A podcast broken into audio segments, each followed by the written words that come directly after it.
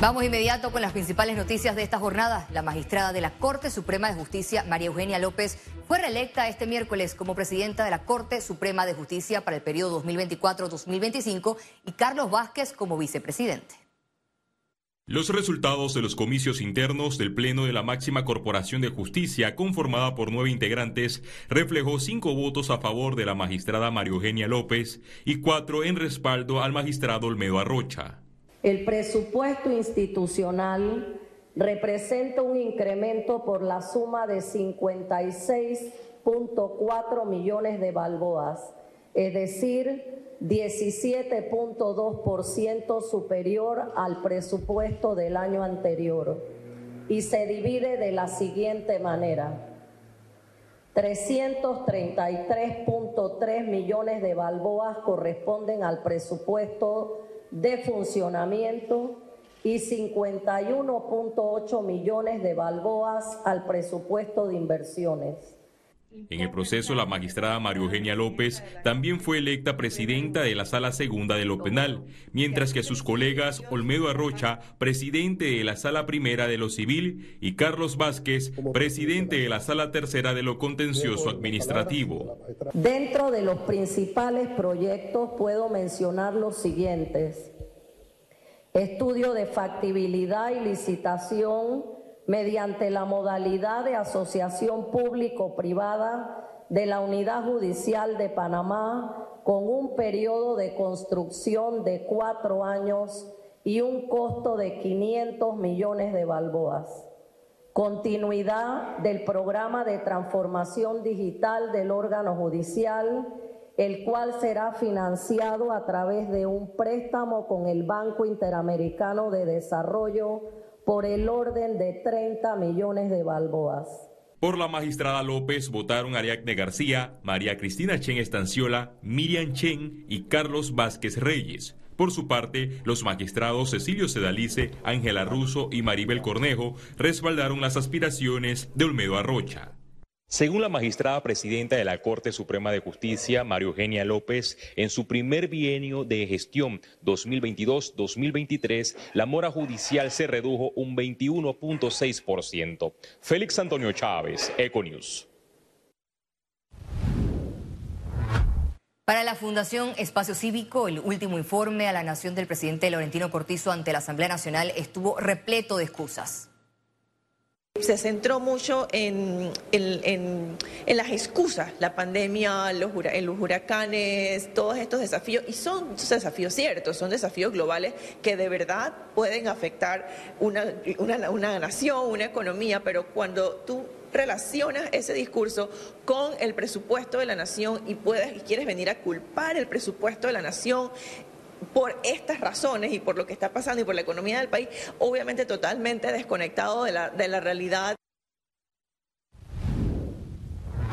El Instituto Conmemorativo Gorgas de Estudios para la Salud detectó un caso del linaje JN.1 correspondiente a la nueva variante del COVID-19 en Panamá, informó el Departamento de Epidemiología del Ministerio de Salud. La entidad de salud mantiene una vigilancia activa al respecto y reitera la importancia de mantener las medidas de prevención, incluyendo la vacunación. Seguimos con este mismo tema, ya que a raíz del incremento de casos de COVID-19 en Panamá, el Ministerio de Salud reforzó la distribución del antiviral Paxlovid en las instalaciones de salud con el propósito de mitigar el impacto de la enfermedad. Tomó la, iniciativa pues, de adquirir un medicamento que es el, tiene autorización para uso en el tratamiento del COVID-19, que es conocido como el Paxlovid. El mismo es una combinación de dos antivirales el Nirmatrelvir y el Ritonavir. Y eh, tenemos, el mismo nos llegó en finales del mes de noviembre y ha sido distribuido en todas las regiones de salud del país. El doctor Arturo Rebollón señaló que el nuevo refuerzo de la vacuna contra COVID-19 no se le debe colocar a todas las personas, sino a la población en riesgo. Las personas que se deben poner la vacuna son los mayores de 65 años con enfermedades crónicas como lo son diabetes, hipertensión, obesidad, sobrepeso y esto a ellos los protege. También es importante que los que nos cuidan se cuiden profesionales de la salud y de seguridad también deben vacunarse.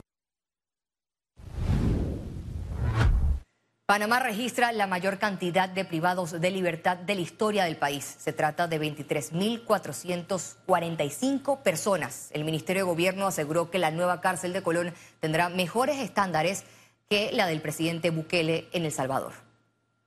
Es un flagelo que hoy golpea al país, lo estamos atendiendo. Eh, en este momento la cárcel pública de Chitré está a un 90%. En estos momentos, a una semana, inaugurar un centro femenino en el área de las Garzas.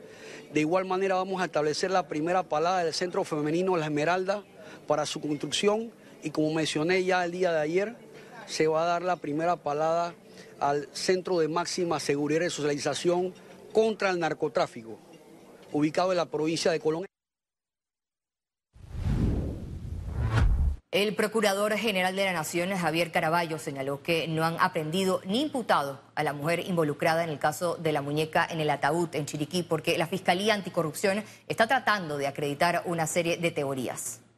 Tras realizar varias pesquisas se ha logrado determinar primero que los días que aduce eh, la supuesta madre de esta supuesta menor eh, que eh, nació esta niña, no hay ningún registro en, los, en el centro hospitalario que ella indica que dé cuenta de ese nacimiento. Igualmente no se ha logrado determinar que haya, se haya dado la defunción de esta supuesta niña. La directora del Instituto de Meteorología e Hidrología de Panamá, Luz Graciela de Calzadilla, advirtió que en los meses de febrero y marzo podrían notarse más los efectos del fenómeno del niño. Este es un evento que va a ser complicado. Comenzó débil, pasó a moderado muy rápido y a fuerte. Eh, hemos estado muy cerca del Ministerio de Desarrollo Agropecuario, muy, muy cerca, ah, trabajando con dando informes y pronósticos a, los diferentes sectores, eh, con, el sector eh, salud y con el sector agua potable. Economía. El gobierno proyecta que Panamá saldrá en el 2024 de las listas discriminatorias de la Unión Europea en las que permanece. La exclusión de estas dos listas dependía principalmente de la lista y de la salida del listado de Gafi. Panamá cerró el 2023 con su salida de una lista discriminatoria del Grupo de Acción Financiera Internacional GAFI. Sin embargo, aún permanece en dos listas adicionales de la Unión Europea. Al respecto, el Ministerio de Economía y Finanzas confía que el país saldrá de las mismas en este 2024. Una de ellas blanqueo de capitales.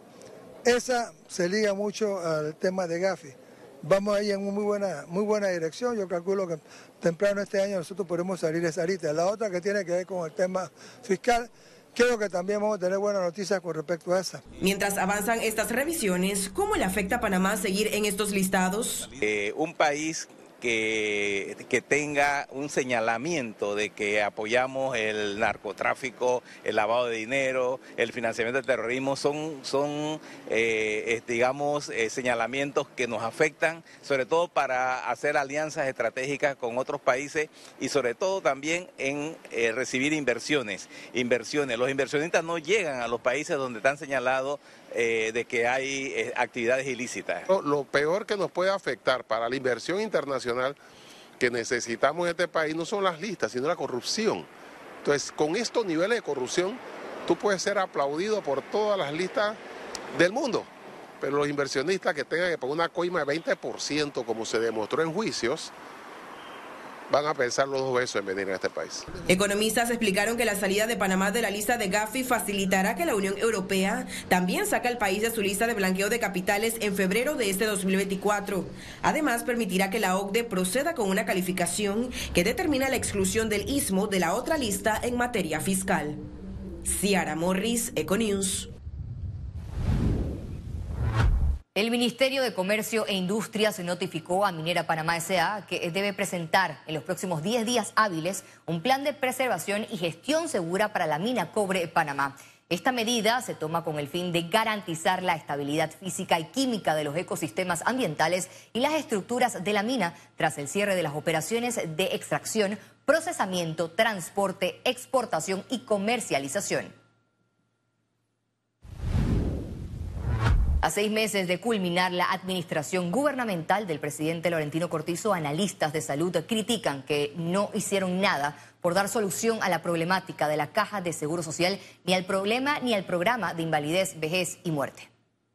Va a cumplirse dos años cuando el gobierno anunció por medio de un vocero de que no tenían capital político para plantear la solución del seguro social. Una forma irresponsable prácticamente creía yo sentí que habían renunciado a gobernar en esto. Entonces, eh, repito, han actuado durante cuatro años y medio irresponsablemente y lo van a hacer en los últimos seis meses de gobierno. El Ministerio de Desarrollo Agropecuario realizará este año 38 eventos feriales según los establecidos en su calendario del 2024. La primera será la edición número 51 de la Feria de las Flores y del Café, que se realizará del 11 al 21 de enero en el distrito de Boquete, provincia de Chiriquí. En el evento también se, se comercializan plantas ornamentales, frutas y otros productos. Y al regreso, internacionales.